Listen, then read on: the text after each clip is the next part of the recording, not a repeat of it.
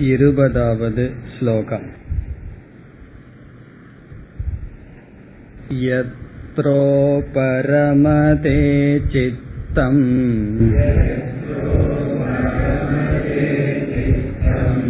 निरुद्धं योगसेवया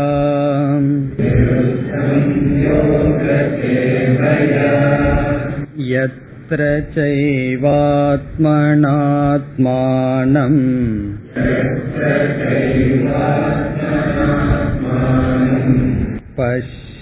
पश्यन्नात्मनि तुष्यति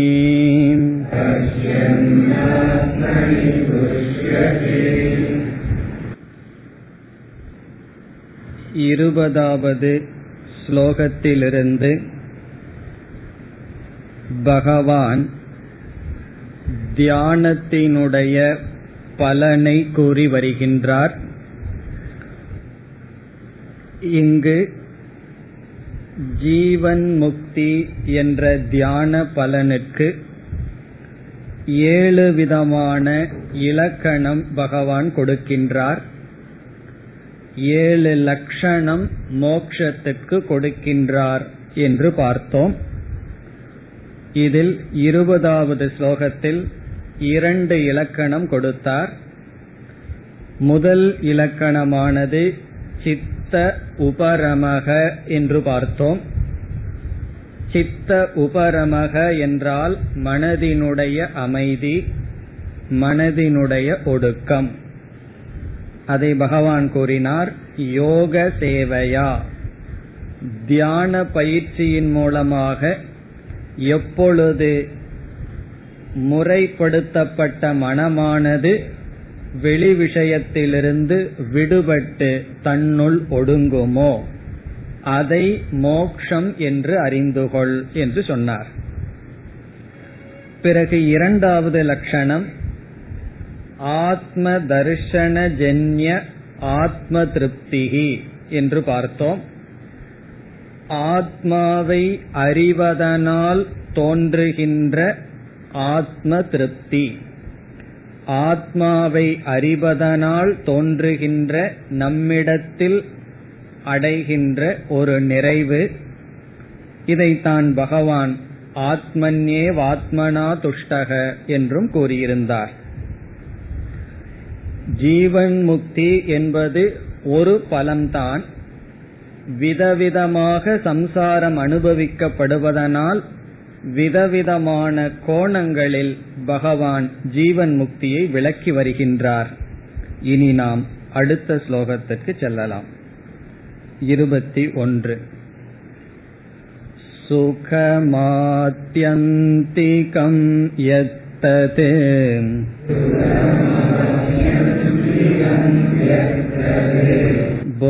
बुद्धिग्राह्यमतीन्द्रियम्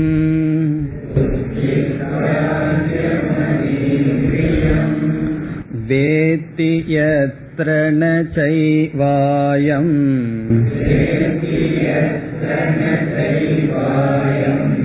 स्थितश्चलति तत्त्वतः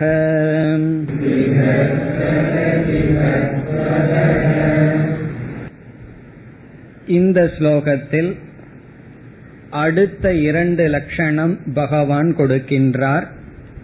மூன்றாவது நான்காவது இலக்கணம் கொடுக்கப்படுகின்றது.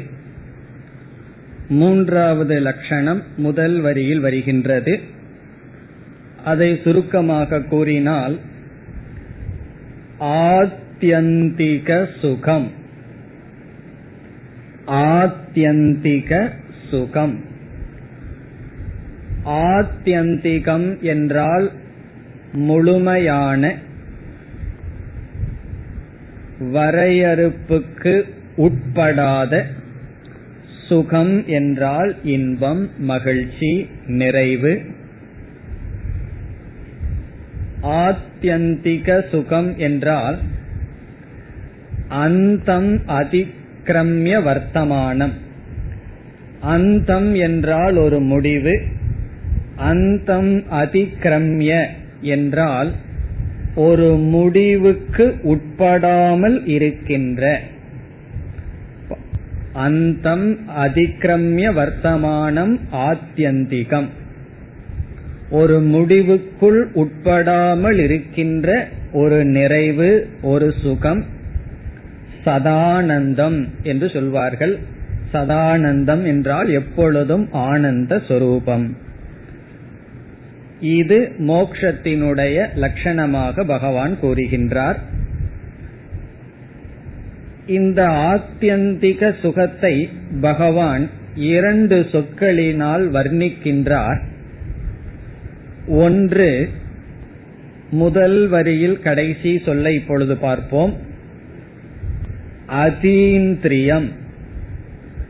இந்த சுகமானது அதீந்திரியம் என்று சொல்கின்றார். அதீந்திரியம் என்றால் இந்திரியங்களும் விஷயங்களும் சேருவதனால் வருகின்ற சுகத்துக்கு அப்பாற்பட்டது. இந்திரியங்களை கடந்தது அதீந்திரியம். இந்திரிய ஜென்ய சுகம் அல்ல என்பது கருத்து. ஐந்து இந்திரியங்களும் அதற்குரிய பொருள்களும் சம்பந்தம் வைப்பதனால் மனதிற்கு ஒரு இன்பம் சுகம் வருகின்றது. அப்படிப்பட்ட சுகம் அல்ல. ஆகவே அதீந்திரியம் சுகம். இப்ப மோக்ஷத்தில் வருகின்ற இன்பமானது அல்லது மோக்ஷம் என்று சொல்லப்படுகின்ற சுகமானது இந்திரிய விஷயத்தினுடைய சேர்க்கையினால் வருவது அல்ல. அப்படி வந்தால் அது எப்படி இருக்கும் என்று ஐந்தாவது அத்தியாயத்தில் பகவான் சொல்லி இருக்கின்றார். ஏகி சம்ஸ்பர்ஷஜாகா போகாகா துக்க யோனய ஏவதே என்று சொல்லியிருக்கிறார் சம்ஸ்பர்ஷஜாகா போகாகா என்றால் இந்திரியங்களும் விஷயங்களும் சம்பந்தப்படுவதனால் வருகின்ற சுகங்கள் பகவான் ஏற்றுக்கொள்கின்றார் சுகம் ஆனால் துக்க யோனி அது துயரத்துக்கு காரணம் என்று சொன்னார்.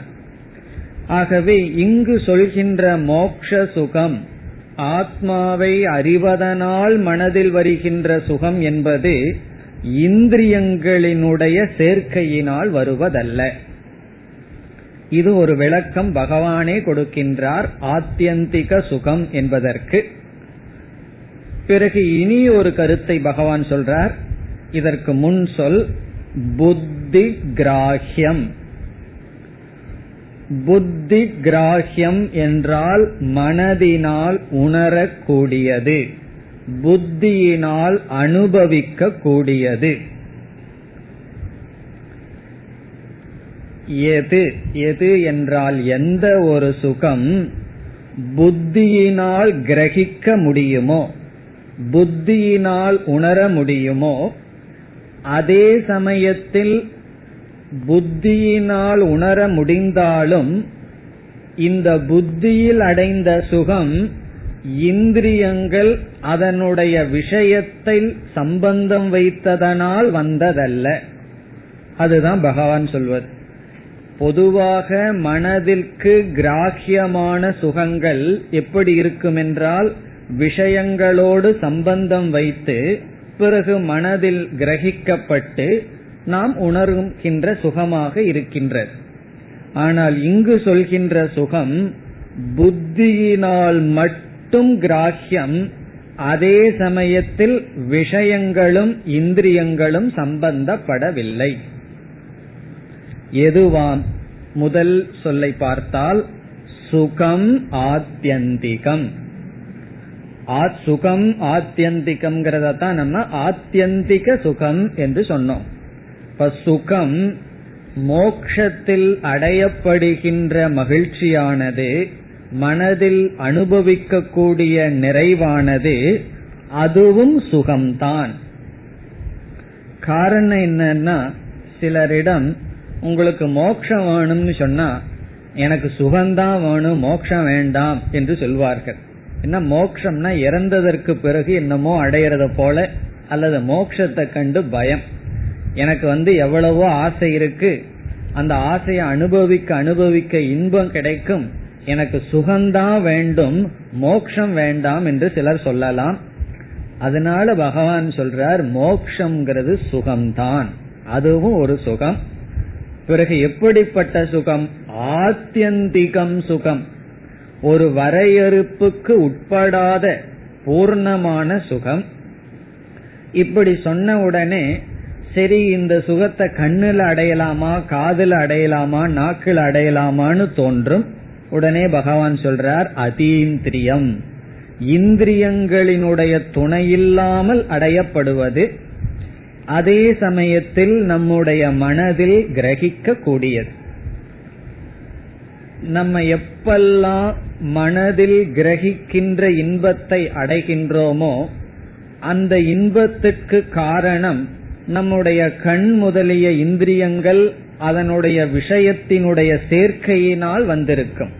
அதைத்தான் அனுபவித்திருக்கின்றோம். அதைத்தான் சம்சாரம் என்றும் சாஸ்திரம் கூறுகின்றது. ஆனால் இங்கு கிடைக்கின்ற இன்பம் வெளி விஷயங்களை சார்ந்தோ இந்திரியங்களை சார்ந்தோ அல்ல வெறும் புத்தியினால் மட்டும் கிரகிக்கப்படுவது. பிறகு அடுத்த கேள்வி சரி புத்தியினால் மட்டும் கிரகிக்கப்படும் என்றால் இந்த சுகம் வந்து ஒரு சுதந்திரமான சுகமாக இருக்கின்றது. நம் மற்ற சுகங்களெல்லாம் நமக்கு வேண்டும் என்றால் பொருள்கள் நமக்கு வரணும் அதோட சம்பந்தம் வைக்கணும் இந்திரியங்கள் எல்லாம் தயாராக இருக்கணும். இப்ப நம்முடைய மற்ற சுகங்களுக்கு பொருள்களை நாம் சார்ந்து இருக்கின்றோம் இந்திரியங்களை சார்ந்து இருக்கின்றோம். சில சமயம் பொருள் இருக்கும் இந்திரியம் சரியா இருக்காது. வீட்டுல நல்ல டிவிய வாங்கி வச்சிருக்கோம். கண்ணுல வந்து மெட்ராஸை வந்துடுதுன்னு வச்சுக்கோமே. அப்ப என்ன பண்றதுன்னா காதலையும் ஒரு வழி வந்துடுதுன்னு வச்சுக்கோமே. சரி கண்ணை மூடிட்டாவது கேட்கலான்னா அதுவும் முடியாது.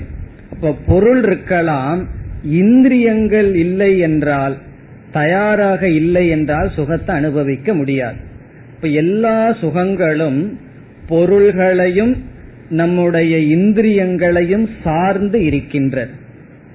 ஆனால் இங்கு பகவான் சொல்கின்ற சுகம் இந்திரியங்களை கடந்து இருக்கின்றது என்றால் இந்திரியங்களை சார்ந்து இல்லை. புத்தியினால் மட்டும் அடையப்படுவதுன்னு சொன்னா பிறகு ஏன் நம்முடைய புத்திக்குள் இந்த இன்பம் வரவில்லை? என்ற கேள்விக்கு என்ன பதில் சொல்வது? இந்த புத்திக்குள் இதற்கு முன்னாடி பகவான் சொன்னானே சொன்னாரே ஆத்ம தர்ஷனம் என்று. அந்த ஆத்ம தரிசனம் புத்தியில் வந்திருந்தால் அந்த ஞானத்தினால் மட்டும் வருகின்ற சுகம். இந்த லட்சணத்திலிருந்தே மோக்ஷங்கிறது எப்படி சுதந்திரம்னு பகவான் காட்டுகின்றார். அதீந்திரியம்னு சொன்னதிலிருந்து மனதில் வருகின்ற சுகம் இந்திரியங்களையும் பொருள்களையும் சார்ந்ததல்லங்கிறார். பிறகு புத்தி கிராகியம்னு சொன்னதிலிருந்து இந்த ஒரு அறிவே போதும். எதற்கு? இந்த சுகத்துக்கு மோக்ஷங்கிற மன நிறைவுக்கு இங்கு பகவான் புகட்டிய இந்த அறிவே போதும். இந்த அறிவு எங்க இருக்கும்னா புத்தியில் இருக்கும். ஆகவே ஆத்ம ஞானத்தை கொண்ட புத்தியினால் மட்டும் கிரகிக்க கூடியதுன்னு சொன்னா நமக்கு கிடைக்க வேண்டிய சுகம் வெறும் புத்தியிலேயே அடையப்படுவது. அதுதான் சுதந்திரமான ஆனந்தம் எதையும் சாராத சுகம். இப்ப முதல் வரியை பார்த்தால் சுகம் ஆத்தியந்திகம் எது தது? இந்த எதுங்கிற சொல்ல எடுத்து எது என்றால் எந்த ஒன்று? புத்தி கிராஹ்யம் புத்தியினால் மட்டும் கிரகிக்கப்படுவதோ? அதீந்திரியம் இந்திரியங்களை கடந்து இருக்கின்றதோ? தது அந்த ஒன்று ஆத்தியந்திக சுகம். அதுதான் ஆத்தியந்திகமான சுகம். எந்த ஒன்று? புத்தியினால் மட்டும் புத்தியே போதும் அந்த சுகத்துக்கு. வெளி விஷயங்களோ இந்திரியங்களோ வேண்டாம். பிறகு இந்திரியங்களினுடைய துணையின்றி வருவது. ஆத்தியந்திகமாக எது இருக்கின்றதோ அந்த சுகம்தான் மோக்ஷம். இப்ப இரண்டாவது வரைக்கு இனி வர வேண்டும். வேத்தி எத்திர வேத்தி எத்திரன்னு இரண்டாவது வரையில் இருக்கு. எத்திர என்றால் எந்த மோக்ஷத்தில்? வேத்தி ஒருவன் அறிகின்றானோ. இப்ப எந்த மோக்ஷத்தில் ஒருவன் இப்படிப்பட்ட சுகத்தை அறிகின்றானோ அதை மோக்ஷமாக அல்லது மோக்ஷத்தின் லட்சணமாக கொள்ள வேண்டும். இப்படிப்பட்ட சுகத்தை எப்பொழுது ஒருவன் அறிகின்றானோ? அறிகின்றானோன்னா அதை அனுபவிக்கின்றானோ. இந்த இடத்துல பகவான் ஆத்மாவை அனுபவிப்பதாக சொல்லவில்லை. ஆத்மா நம்முடைய அனுபவத்துக்கு ஒரு பொருளோ விஷயமோ அல்ல. காரணம் என்ன? நம்மளே ஆத்மாவாக இருப்பதனால். பிறகு என்ன செய்கின்றார் இங்கு பகவான்? நானே ஆத்மஸ்வரூபம் என்ற ஞானத்தினால் மனதிற்கு வருகின்ற ஒரு நிலையை விளக்குகின்றார். நான் ஆத்மஸ்வரூபம் நான் நித்திய சொரூபம் பிரம்மத்திடமிருந்து வேறுபடாத சொரூபம் என்ற ஒரு அறிவு புத்தியில் வந்தால் அந்த புத்தியினால் மட்டும் நமக்கு கிடைக்கின்ற சுகத்தை இங்கு பகவான் ஆத்தியந்திக சுகம் என்று சொல்கின்றார். இது மூன்றாவது இலக்கணம். இப்ப மூன்றாவது லட்சணம் மோட்சத்துக்கு என்ன? நம்முடைய புத்தியே நம்முடைய சுகத்துக்கு போதும். இதுதான் மோக்ஷம் நமக்கு சுகமா இருக்கணும்னா எவ்வளவு கஷ்டப்படுறோம் நம்ம? வீடு வேணும் எத்தனையோ நிபந்தனைகள் போடுறோம். இதெல்லாம் இருந்தா தான் எனக்கு சுகம்னு சொல்லி. இங்க பகவான் சொல்றார் உனக்கு புத்தி ஒன்னு இருந்தால் அதுவே போதும் சுகத்துக்குன்னு சொல்ற இந்த புத்திங்கிறது ஒன்னு இல்லைன்னு வச்சுக்குவோமே உனக்கு உலகத்தையே கொடுத்தாலும் நீ அதை கஷ்டப்பட்டு துக்கத்துக்கான சாதனையா மாற்றி கொள்வாய். எதையெல்லாம் பகவான் நமக்கு கொடுக்கிறாரோ அதையெல்லாம் புத்தி இல்லைன்னு வச்சுக்கோமே அதிலிருந்து அதிலிருந்து எவ்வளவு துக்கத்தை அடைய முடியுமோ அப்படி நம்ம கன்வெர்ட் பண்ணி விடுவோம். ஆனா புத்திங்கிறது இருந்தா எவ்வளவு துக்கத்தை பகவான் நமக்கு கொடுத்தாலும் அதை எப்படி மாற்றுவோம் சுகத்துக்கு சாதனையாக மாற்றி விடுவோம். அதனால் இங்க இந்த புத்திக்கு முக்கியத்துவம் கொடுக்கிறார் புத்தி கிராஹ்யம். புத்தியினால் மட்டும் புத்தியே போதும்னு சொல்ற. புத்தினா இந்த இடத்துல ஆத்ம ஞானத்தினால் மட்டும் அனுபவிக்க கூடியது ஆத்தியந்திக சுகம். இனி நான்காவது இலக்கணத்திற்கு வரலாம். நான்காவது லட்சணம் தத்துவ நிஷ்டா தத்துவ நிஷ்டா என்பது நான்காவது இலக்கணம். இதற்கு தமிழ்ல மொழிபெயர்த்தால் உண்மையிலிருந்து நழுவாது இருத்தல். உண்மையிலிருந்து நழுவாமல் இருத்தல் வீழ்ந்து விடாமல் இருத்தல். ரொம்ப அழகான சொல் தத்துவ நிஷ்டாங்கிற சொல். நிஷ்டா என்றால் பொருந்தி இருத்தல். தத்துவ நிஷ்டா என்றால் தத்துவத்தில் பொருந்தி இருத்தல் நிலையாக இருத்தல். இங்கு தத்துவம் என்றால் உண்மை பரம்பொருள். உண்மையில் சத்தியத்தில் நிலைத்து இருத்தல் நிலை பெற்று இருத்தல். இங்கு பகவான் என்ன சொல்கின்றார்? எந்த ஒன்றை ஒருவன் அறிந்ததனால் அவன் இந்த தத்துவத்திலிருந்து வழுக்கி விடாமல் இருக்கின்றானோ வீழ்ந்து விடாமல் இருக்கின்றானோ அது மோக்ஷம் என்று சொல்கின்றார். சில சமயங்கள்ல தத்துவமானது மனதுல ஸ்புரிக்கும். சில சமயம் நமக்கு தெரிஞ்சிரும். ஆனா அந்த தத்துவத்துல நிற்பதற்கு நமக்கு சக்தி இருக்காது.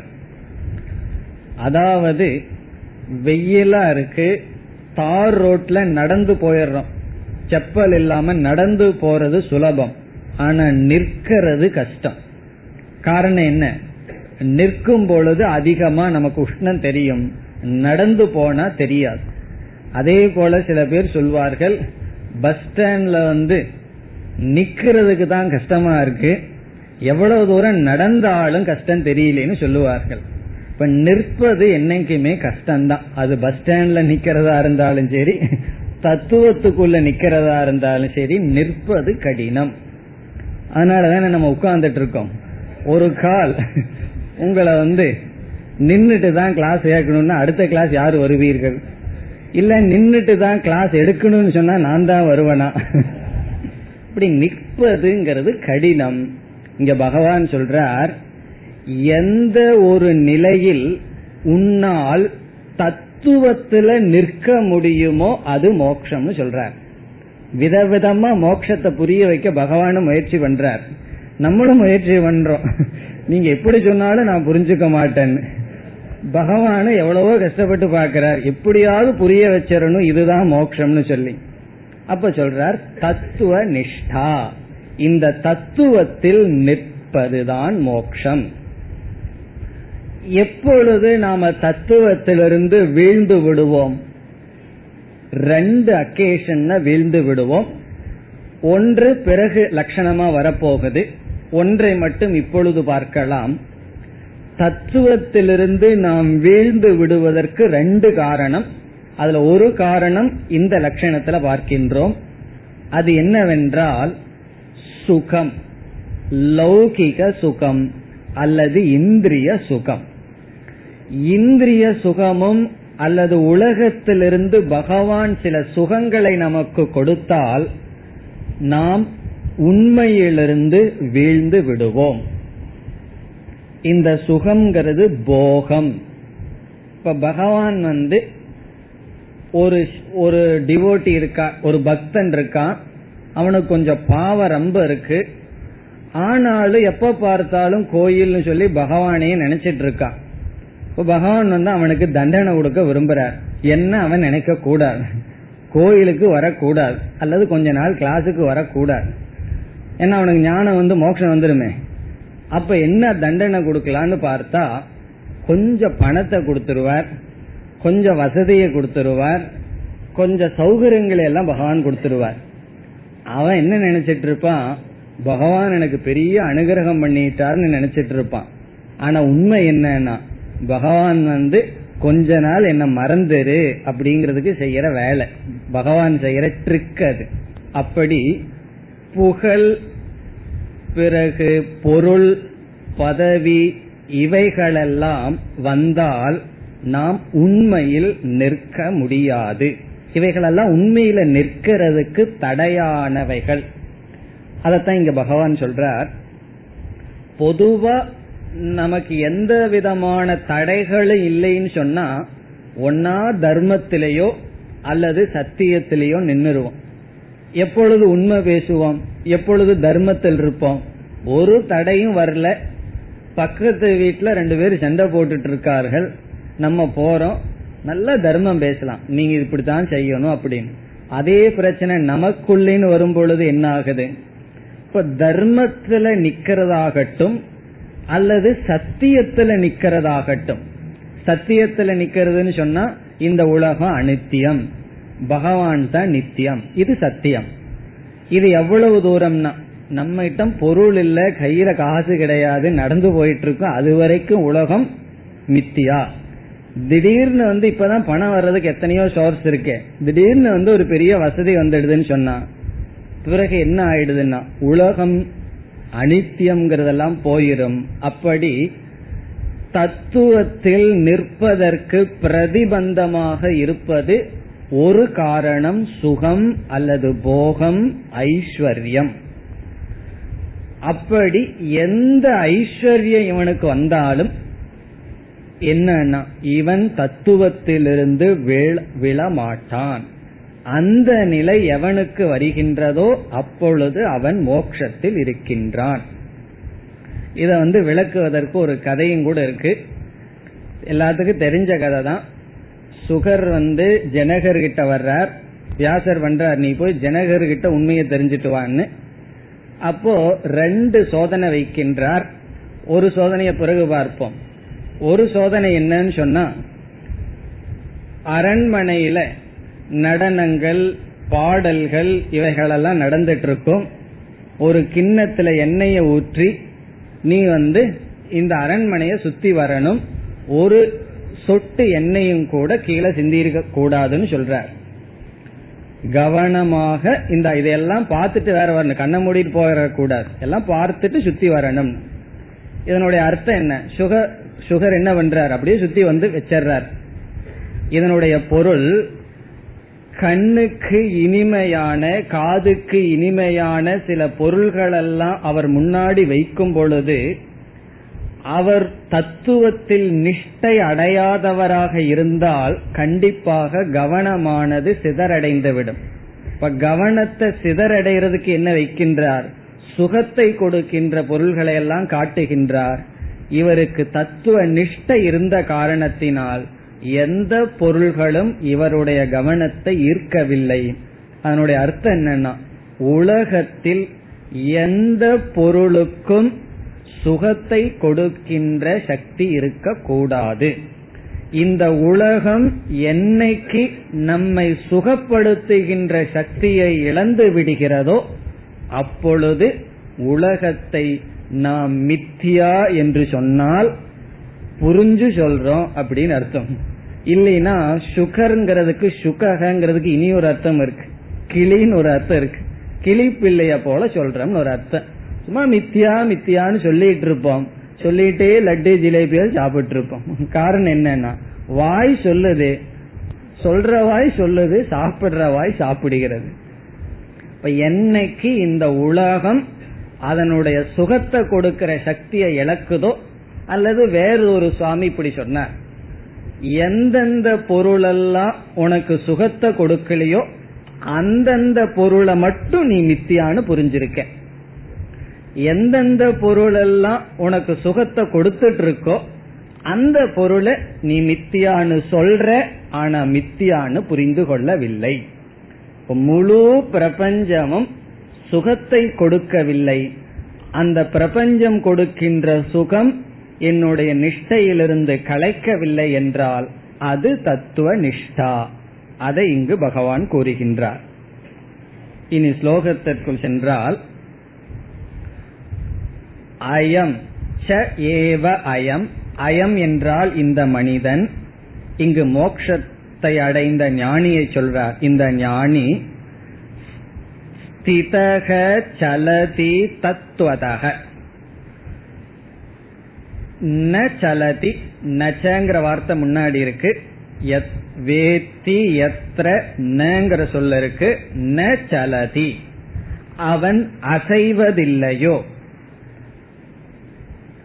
ஸ்திதக எந்த ஞானத்தில் நின்று கொண்டு அவன் அசைவதில்லையோ? எதிலிருந்து? தத்துவதக. தத்துவதக என்றால் தத்துவத்திலிருந்து. தத்துவதக தத்துவத்திலிருந்து அவன் அசைவதில்லையோ? எதில் அவன் நின்று எந்த ஞானத்தில் அவன் திருடமாக நின்றதனால் தத்துவத்திலிருந்து அசைவதில்லையோ? நம்ம சாதாரண லாங்குவேஜ தான் பகவானே பயன்படுத்த அவன் அசைக்க முடியாதுன்னு சொல்லுவோம் அல்லவா? இல்லது சில பேர் தானே சொல்லிக்கார் என்ன அசைக்க முடியாதுன்னு சொல்லிட்டே அசைஞ்சு கொண்டு இருப்பார்கள் என்னை அசைக்க முடியாது என்று சொல்வார்கள். இங்கு பகவான் அந்த லாங்குவேஜ் தான் பயன்படுத்துறார். ந சலதி அவனை அசைக்க முடியாது. அவன் அசைவதில்லை. அயம் ந சலதி இவன் அசைவதில்லை. தத்துவதக தத்துவத்திலிருந்து ஸ்திதக எந்த ஒரு ஞானத்தில் நின்றவனாக தத்துவத்திலிருந்து அசைவதில்லையோ அது மோக்ஷம். அந்த நிலை மோக்ஷ நிலை. இந்த அசைவதில்லைங்கிறத தான் நம்ம நிஷ்டாங்கிற சொல்லிலையும் தத்துவதகங்கிற இடத்துல தத்துவங்கிற சொல்லையும் எடுத்து தத்துவ நிஷ்டா என்று பார்த்தோம். இப்ப நான்காவது லட்சணம் என்ன? தத்துவத்திலிருந்து அசையாத நிலை. எப்பொழுது எந்த சுகம் வந்தாலும் இந்த உலகமே நமக்குன்னு வச்சாலும் கூட நம்ம ஒரு கிரவுண்டு ரெண்டு கிரவுண்டுக்கு கோர்ட்டுக்கு போயிட்டு இருக்கோம் இந்த உலகமே நமக்குன்னு கொடுத்தாலும் கூட அது நமக்கு ஒரு திருப்தியும் கிடையாது. அல்லது ஏதோ பெரிய ஒன்ன வச்சிருக்கோம். எல்லாம் உனக்கு இல்ல போய் மரத்தடியில் உட்கார். அதுவும் கிடையாது. காஞ்ச மரத்தடியில போய் உட்காருன்னு சொன்னாலும் ஒன்றுதான்ங்கிற மனநிலை லாபம்.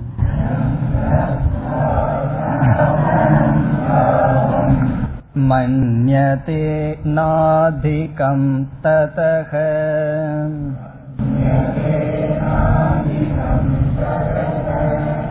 यस्मिन् स्थितो न दुःखेन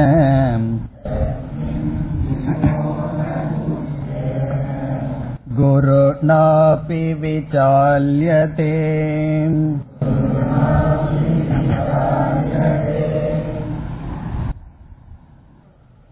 இந்த ஸ்லோகத்தில் அடுத்த இரண்டு லட்சணத்தை பகவான் கூறுகின்றார்.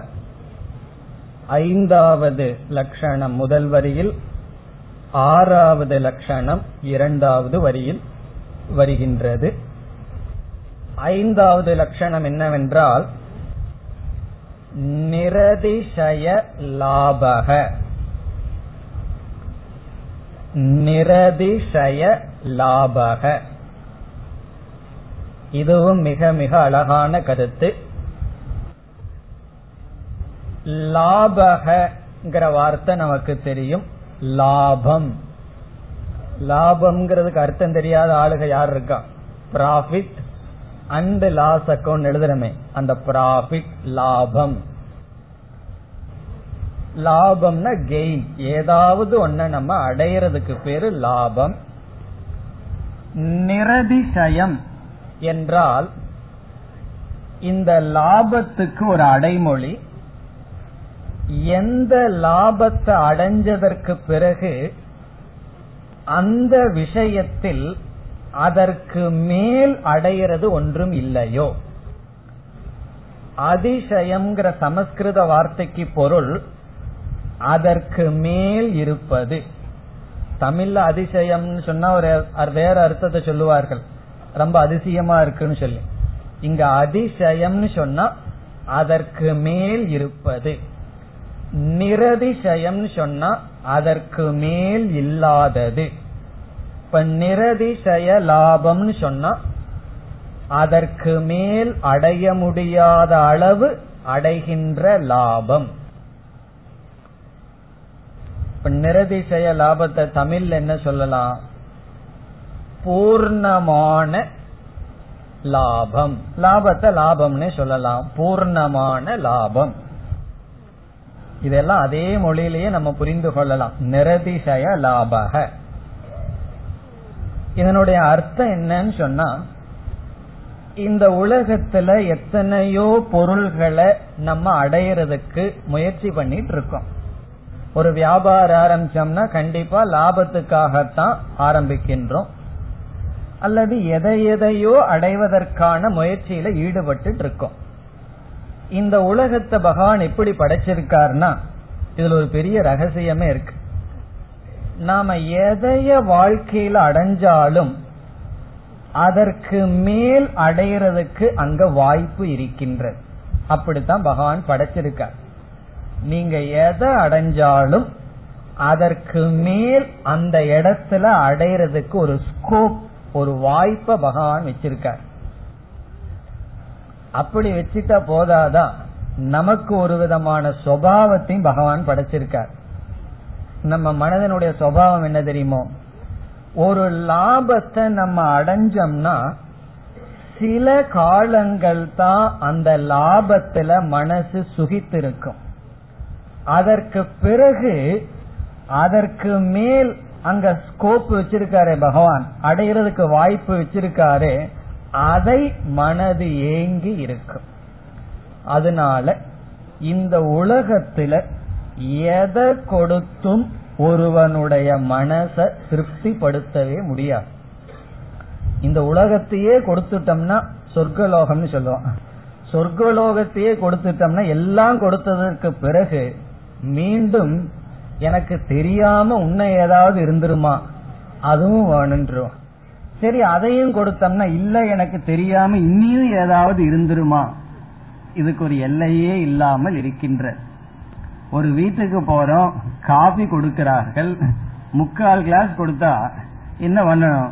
இவ்வளவு கொடுத்தாங்களேன்னு சந்தோஷப்படணும். இன்னைக்கு ஏன் கொஞ்சம் ஒரு அரை இன்ச்சு குறையுது? என்ன ஆச்சு? அப்படிதான் மனசு தோன்றும். இருக்கிறத மனசு பார்க்காது. பார்க்கும். கொஞ்ச நேரம் பார்த்து சுகிக்கும். பிறகு இல்லாததை தான் மனசு பார்க்கும். அதனால இந்த இடத்துல எந்த அனாத்ம லாபத்தை அடைஞ்சாலும் அனைத்து அனாத்ம லாபங்கள் அதிசயத்துடன் கூடிய லாபங்கள். அதிசயம்னு என்ன? அதற்கு மேல் அடையக்கூடிய வாய்ப்பு இருக்கின்ற லாபங்கள். இதெல்லாம் நிதித்தியாசனத்துக்குரிய சிந்தனைகள். நம்ம ஆழ்ந்து தனிமையில அமர்ந்து நம்ம வந்து எதையோ அடையணும் அடையணும்னு போறமே எங்கதான் முடிவு? பாம்பேல வந்து கோர்ஸ் வேதாந்த கோர்ஸ் நடத்துவதற்கு சுவாமிஜி வந்து தயானந்த சுவாமிஜி இன்டர்வியூ வைப்பார். அப்பெல்லாம் வச்சு யாருக்கு தகுதி இருக்குன்னு தேர்ந்தெடுக்கும் போது அப்போ ஒரு சாமி அப்ப அவர் சாமி ஆகல. சாமியாக வர்ற விரும்புறார். அவர் சொன்ன ஒரு பதில் என்னன்னு சொன்னா நீ ஏன் இந்த வேதாந்தம் எல்லாம் படிக்க வர்ற? அப்படின்னு கேட்ட கேள்விக்கு அவர் என்ன சொன்னார்னா ஒருவன் வந்து பத்து லட்சம் ரூபா முதலீடு போட்டு வாழ்க்கைய துவங்குறான். அவனுடைய லட்சியம் ஒரு கோடி ஆக்கணும்னு சொல்லி. ஏற்கனவே ஒரு கோடி ரூபாயை வச்சிட்டு இருக்கானே அவனுக்கு என்ன லட்சியம்னு சொன்னா பத்து கோடி ஆக்கணும்னு சொல்லி. அப்போ யாருக்கு லட்சியமே இல்லாம இருக்கும்? அப்படி ஏதாவது ஒரு மனிதர்கள் இருப்பார்களா? என்பதுதான் அவருக்கு வந்த சந்தேகம். இப்போ பத்து லட்சம் ரூபாயோட முதலீடு வாழ்க்கைய துவங்குற ஒருத்தன் ஏற்கனவே பத்து லட்சம் ரூபாய்க்கு மேல ஒருத்தன் வச்சிருக்கான். இனி ஒருத்தன் ஒரு கோடி இனி ஒருத்தன் நூறு கோடி இப்படியே போயிட்டே இருக்கே. எங்கதான் முடிவு அப்படின்னு எனக்கு தெரியல. அதை தெரிஞ்சுக்கிறதுக்கு வேதாந்தத்துக்கு வந்திருக்கேன்னா. யூ ஆர் செலக்டட் சரி. நீ செலக்டட் நீ செலக்ஷன் ஆயாச்சுன்னு. இப்ப அவர் சுவாமியாவே இருக்கார். என்னுடைய அர்த்தம் என்னன்னு சொன்னா மனது இப்படி சிந்திக்கணும். நம்ம வந்து எதையோ அடையணும் அடையணும்னு போயிட்டு இருக்கிறோமே. எது முடிவு என்றால் இங்க பகவான் சொல்றார் ஆத்ம லாபக ஆத்மாவை அடையிறது தான் நிரதிசய லாபம். இங்க பகவான் ரொம்ப அழகா சொல்றார் நீ எதை அடைந்தால் எதுன்னு சொல்லல சீக்கிரட்டா வச்சுட்டார். நீ எதை அடைந்தால் உன்னுடைய மனதில் இதற்கு மேல் அடைய வேண்டும் என்ற எண்ணம் வரவில்லையோ அது மோக்ஷம். பகவான் எப்படி சொல்ற நீ எந்த ஒன்றை அடைந்தால் அதனுடைய விளைவாக சுவாவமாக உன்னுடைய மனம் மீண்டும் மீண்டும் இதற்கு மேல் இதற்கு மேல் சொல்லிட்டு இருக்கிற மனம் ஒரு முற்றுப்புள்ளியை வைக்குமோ? எதை அடைந்து இதற்கு மேல் அடைவது ஒன்றும் இல்லை என்று உன்னுடைய மனம் நிற்குமோ? அதுதான் மோக்ஷம்னு சொல்றார். இப்ப இதுல இருந்து என்னன்னா இப்ப வாழ்க்கையில ஒண்ணுமே அடையிறதுக்கு முயற்சி பண்ண வேண்டாமான்னு கேட்க கூடாது வாழ்க்கையில வாழ்றதுக்கு தேவையான பொருள் தேவை. ஏதோ விவகாரத்துல நம்முடைய ஸ்டாண்டர்ட் ஆஃப் லைஃப்னு சொல்றமே நம்மளுடைய வாழ்க்கை தரத்தை முன்னேற்றிட்டு போகணும். சைக்கிள்லயே அந்த பழைய சைக்கிள்லயே சில பேர் போயிட்டு இருப்பார்கள். அது கூடாதுன்னு நானே சொல்லுவேன். ரெண்டு சக்கர சைக்கிள்லயே போகக்கூடாது. கொஞ்சம் முயற்சி பண்ணி சம்பாதிக்கணும். எல்லாம் போகணும் தான் அந்த வாழ்க்கை நடந்துட்டு இருக்கு அதற்கும் நம்முடைய மனதினுடைய நிறைவுக்கு சம்பந்தப்படுத்த கூடாது இப்ப இத கேட்ட உடனே ஒன்னும் செய்யக்கூடாதா? அப்படிங்கிற எண்ணம் எல்லாம் வர வரக்கூடாது. வாழ்க்கையில நம்மளுடைய தரத்தை முன்னேற்றிட்டு போயிட்டு இருக்கோம் அது வேற. ஆனா அதற்கும் நம்முடைய மன நிறைவுக்கு சம்பந்தம் கிடையாது. அது எவ்வளவு தூரம் முன்னேறினாலும் எந்த நிலையில இருந்தாலும் அதற்கும் என்னுடைய மன நிறைவுக்கு சம்பந்தம் கிடையாது. நம்ம வந்து வாழ்க்கையே ஒரு ஒரு தரத்துல ஆரம்பிச்சிருப்போம். நல்ல கொஞ்சம் பெருசாயிருப்போம். அதாவது பைனான்ஸ்ல சொல்றேன். அல்லது அதே நிலையில் இருப்போம். அல்லது இடைநிலையில் இருப்போம். நாம எங்க இருந்தாலும் அங்க இருக்கலாம். அது வியாபகாரிகம் அதெல்லாம் பிராரப்தம். அது எத்தனையோ விஷயங்கள் இருக்கு. ஆனா என்னுடைய மனநிலைக்கு அதற்கு சம்பந்தமில்லை. அப்படி இங்கு புரிந்து கொள்ள வேண்டும். மோக்ஷங்கிறது வந்து எந்த ஒன்றை அடைஞ்சா அதற்கு மேல அடையணும் என்ற ஒரு தூண்டுதல் இல்லையோ அது மோக்ஷம். இனி ஸ்லோகத்திற்குள் சென்றால் எம் லப்துவா எதை அடைந்து லப்துவா என்றால் அடைந்து அபரம் லாபம். ச அபரம் லாபம். மேலான லாபத்தை எதை அடைந்து அபரம்னா அதற்கு மேலான லாபத்தை வேறான ஒரு லாபத்தை. இனி கடைசி சொல் ததக அதிகம். நாம் அடைந்ததற்கு மேல் ததகன நம்ம என்னத்தை அடைஞ்சிருக்கிறோமோ அதற்கு மேல் அதிகம். அதிகம்ங்கிறது நமக்கு தெரிஞ்ச சொல்லுதான் அதிகம். எக்ஸஸ் ந மன்யதே. ஒருவன் நினைக்கவில்லையோ. எந்த ஒன்றை இவன் அடைஞ்சு இதற்கு மேலையும் நம்ம அடையலாம் என்று அவன் நினைக்கவில்லையோ.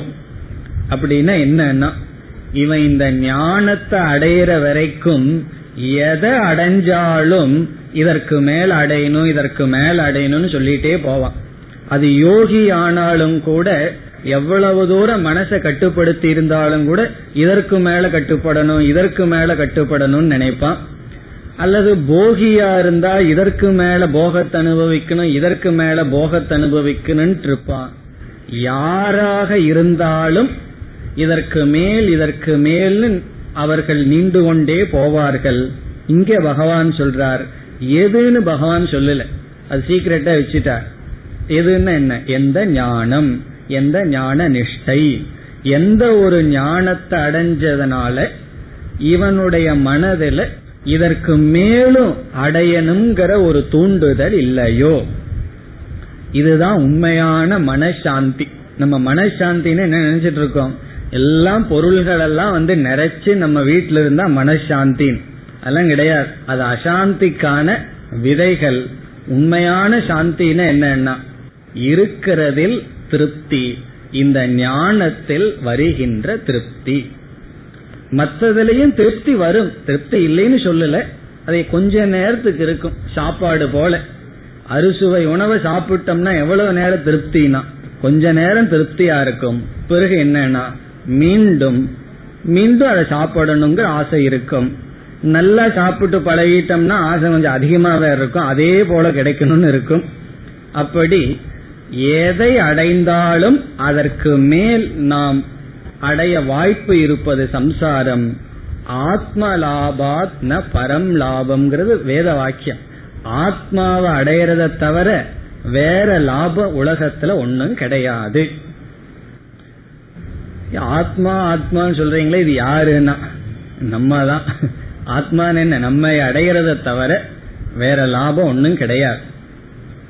இது என்ன? ஐந்தாவது லட்சணம். இனி ஆறாவது லட்சணத்திற்கு போவோம். ஆறாவது லட்சணமும் நான்காவது லட்சணமும் கிட்டத்தட்ட ஒன்றுதான் ஒரே ஒரு வேறுபாடு. நான்காவது லட்சணத்துல தத்துவ நிஷ்டான்னு சொன்னோம். தத்துவத்திலிருந்து வீழ்ந்து விடாமல் இருத்தல் எப்பொழுதுனா ரெண்டு காரணத்தினால தத்துவத்திலிருந்து வீழ்ந்து விடுவோம்னு சொன்னோம். ஒன்னு சுகம் இனி ஒன்று துக்கம் துயரம். இங்க பகவான் சொல்றார் எவ்வளவு துக்கம் வந்தாலும் இவன் தத்துவத்திலிருந்து வீழாமல் இருப்பான். இப்ப இத சமஸ்கிருதத்துல சொன்னா துக்கேன அவிச்சாலனம் துக்கேன அவிச்சாலனம் துக்கேனா துக்கத்தினால் அவிச்சாலனம்னா அசையாமல் இருத்தல். இதுக்கும் தத்துவ நிஷ்டானே பேர் கொடுக்கலாம். ஏற்கனவே தத்துவ நிஷ்டான்னு பேர் கொடுத்ததுனால இதற்கு வேற பேர். இல்லை ஏழு விதமான லட்சணம் இருக்கே. நான் எத்தனையும் அடைஞ்சிருக்கேன்னு இங்க எண்ணி எல்லாம் பாக்குறதல்ல. ஏழு ஒன்று தான் இப்ப நான் ஏழு லட்சணமான மோட்சத்தை அடையணுமான கேள்வி கிடையாது. மோக்ஷம் ஒண்ணுதான். ஏழு விதத்துல பகவான் சொல்றார். துக்கேன அவிச்சாலனம் என்றால் என்ன? எவ்வளவு துக்கம் வந்தாலும் அந்த துக்கத்திலிருந்து இவன் வீழ்ந்து விடுவதில்லை. அதாவது நமக்கு துயரம் அதிகரிக்க அதிகரிக்க நம்முடைய உடம்புல அபிமானம் அதிகரிக்கும். ரொம்ப உடம்புல அபிமானம் எப்ப வரும்னு சொன்னா துயரம் வர வரத்தான் வரும். சந்தேகமா இருந்தா இப்ப யாருக்காவது இங்க தலை வலிச்சிட்டு இருந்ததுன்னு வச்சுக்கோமே. கற்பனை தான் யாருக்கு இருக்க வேண்டாம். அவங்க கிளாஸ் எப்படி இருக்கும்னா பாதி கிளாஸ் தான் காதில் இருக்கும் மீதி கிளாஸ் தலையில் இருக்கும். மீதி கவனம் தலையில இருக்கும். காரணம் என்ன? உடல்ல எந்த இடத்துல வலி இருக்கோ பெயின் இருக்கோ அந்த பெயின் என்ன செய்யுது தெரியுமோ? நம்முடைய கவனத்தை அது ஈர்க்கும். பெயினுடைய வழியினுடைய காரியமே அதுக்கு தான் பகவான் அதற்கு தான் வழியை கொடுத்திருக்கார். ஒரு கால் வலிய பகவான் கொடுக்கலன்னு வச்சுக்குவோமே நமக்கு உடம்புல என்ன பண்ணாலும் வலி வரலன்னு வச்சுக்குவோமே ரோட்ல போயிட்டு இருக்கோம் யாரோ ஒருத்தர் காலை வெட்டி போட்டாங்க நமக்கு தெரியாது. ஒரு பெருவரல் போயிருக்கும். வீட்டுக்கு வந்து பார்த்தா ஐயோ பெருவரல் தொலைஞ்சு போச்சே. காணாம போயிடுதுன்னு அப்புறம் தான் தெரியும். அதை பார்க்கும் போதுதான் காரணம் என்ன? அதான் வெட்டும் போது நமக்கு தெரியறது இல்லையேன்னா அப்படி பகவான் என்ன பண்ணியிருக்காரு? உடம்புல ஏதாவது ஒரு மாறுதல் வந்ததுன்னா உடனே பெயினை கொடுத்து பெயின் வந்து எதற்குனா இப்ப பெருவரல்ல ஒரு பெயின் வருதுன்னு சொன்னா அது நம்ம கிட்ட கேக்குது.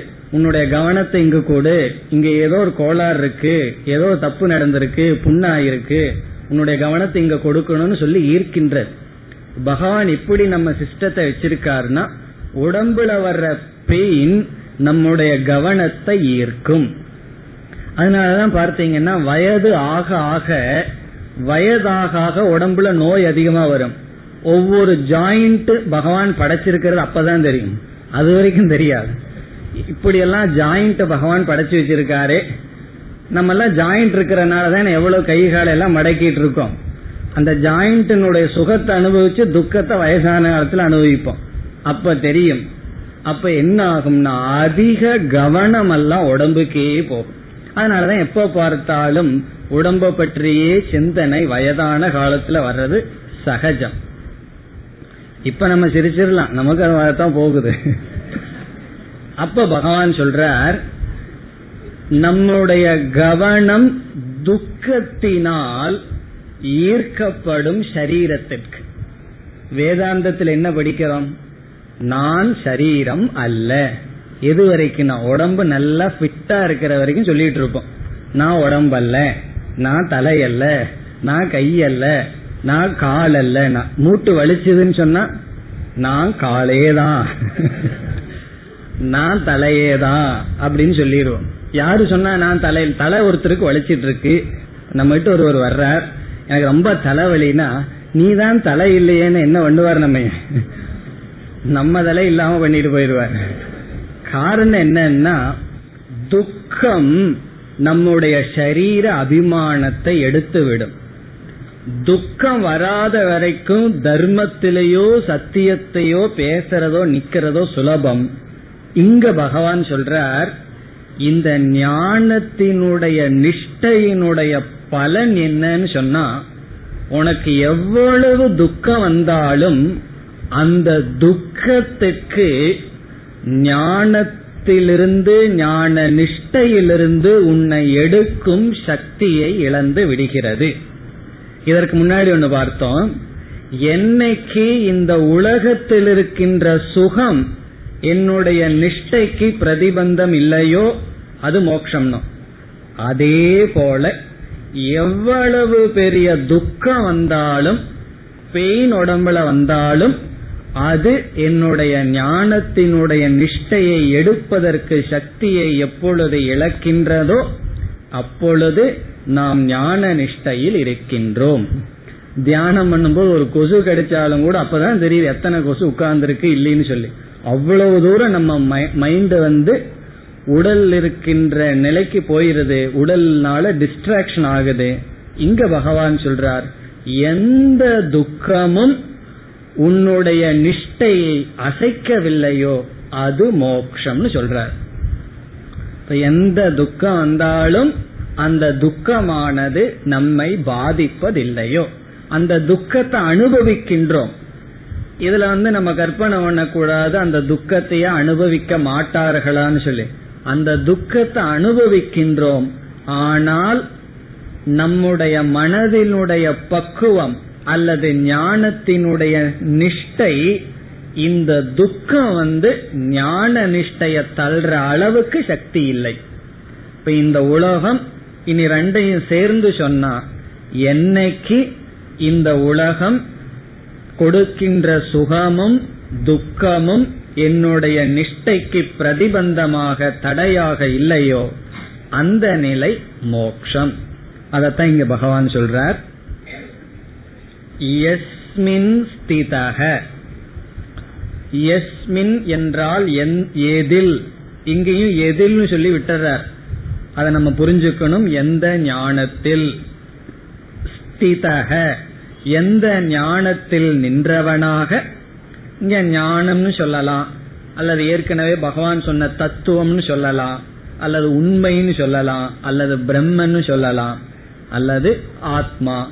இப்ப எதில் ஒருவன் நின்று ந துக்கேன கடைசி சொல் விசால்யதே. துக்கேன துக்கத்தினால் ந விசால்யதே.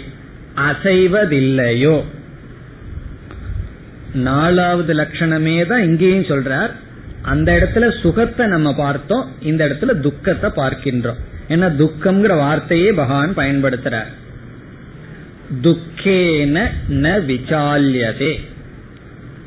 பிறகு துக்கத்திற்கு பகவான் ஒரு அடைமொழி கொடுக்கின்றார்.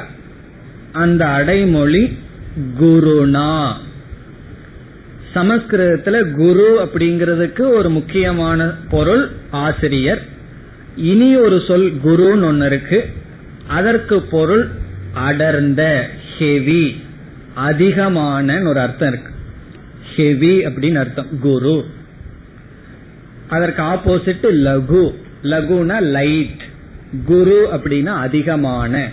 இப்ப குருனா துக்கேன என்றால் அதிகமான துக்கத்தினாலும் எவ்வளவு துக்கம் ஒருத்தனுக்கு வர முடியுமோ அத்தனை துக்கத்தினாலும் அவன் விசால்யதே அவன் அசைவதில்லையோ.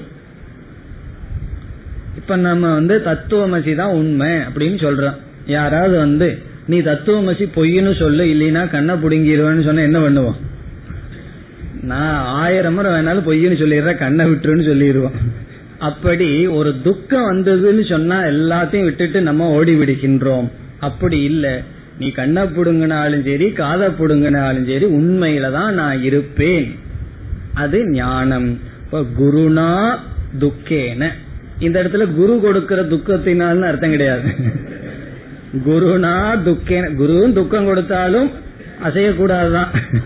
சில சமயம் கிளாஸ்ல குருவை துக்கம் கொடுத்துருவார்.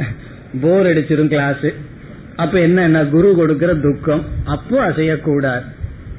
உபனிஷத் கிளாஸ்ல அப்பப்ப நடக்கும். குரு கொடுக்கிற துக்கம் குருனா அப்படி துக்கேன. எவ்வளவு கடினமான துக்கங்கள் வந்தாலும் ந விசால்யதே. இதிலிருந்து ஒரு பெரிய உண்மை இருக்கு. வேதாந்தம் எல்லாம் படிச்சுட்டா துக்கம் ஓடிருன்னு அர்த்தம் கிடையாது. பகவானே சொல்றாரு கடினமான துக்கம் வந்தாலும் அப்படின்னு என்ன? வரும் அர்த்தம். வேதாந்தத்துக்கு வந்தீங்கன்னாலே வீட்டில இருந்து முதல் துக்கம் வரும். ஏன் போறீங்கன்னு சொல்லி பிறகு ஏன் திரும்பி வந்தீங்கன்னு அடுத்த துக்கம். அப்படி துக்கங்கள் மேல துக்கம் நமக்கு வரத்தான் வரும். வந்தாலும் என்றால் நம்முடைய பிராரப்தம் அப்படி இருக்கு. அதாவது பாவம் புண்ணியம் பாதி பாதி ஓரளவு இருந்ததுனாலதான் இந்த சரீரம்.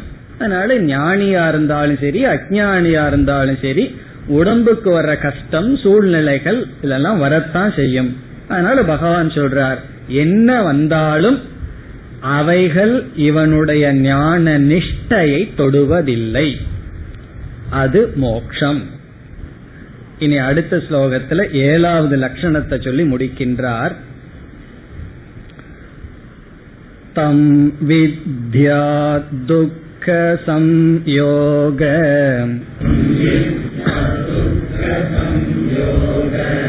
वियोगं योगसंज्ञितम्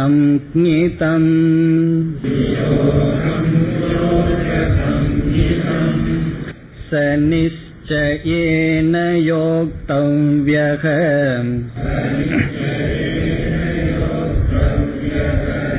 योगो निर्विन्नचेतसा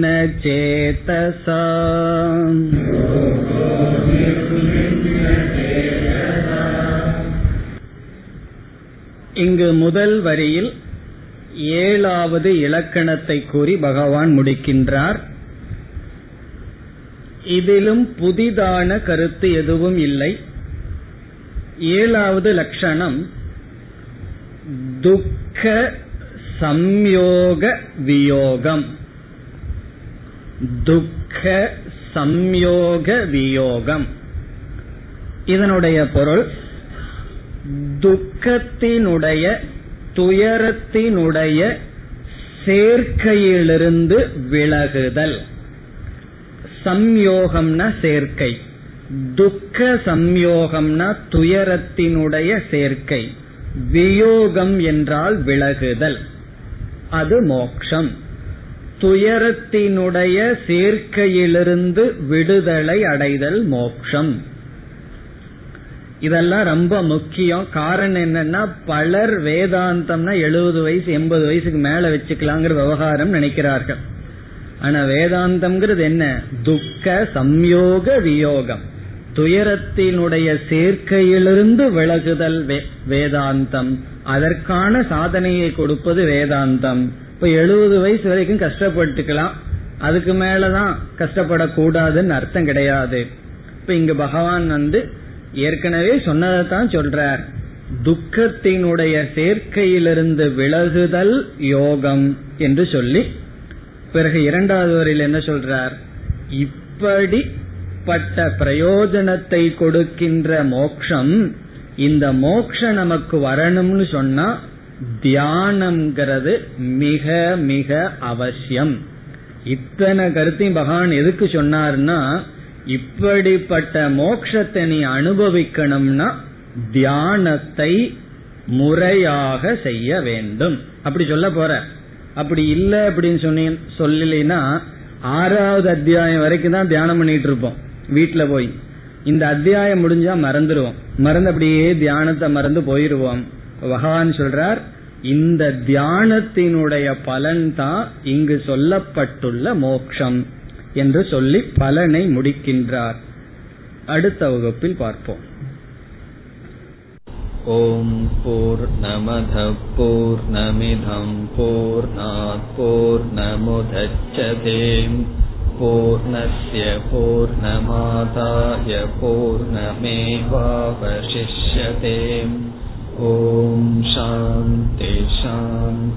சாந்தி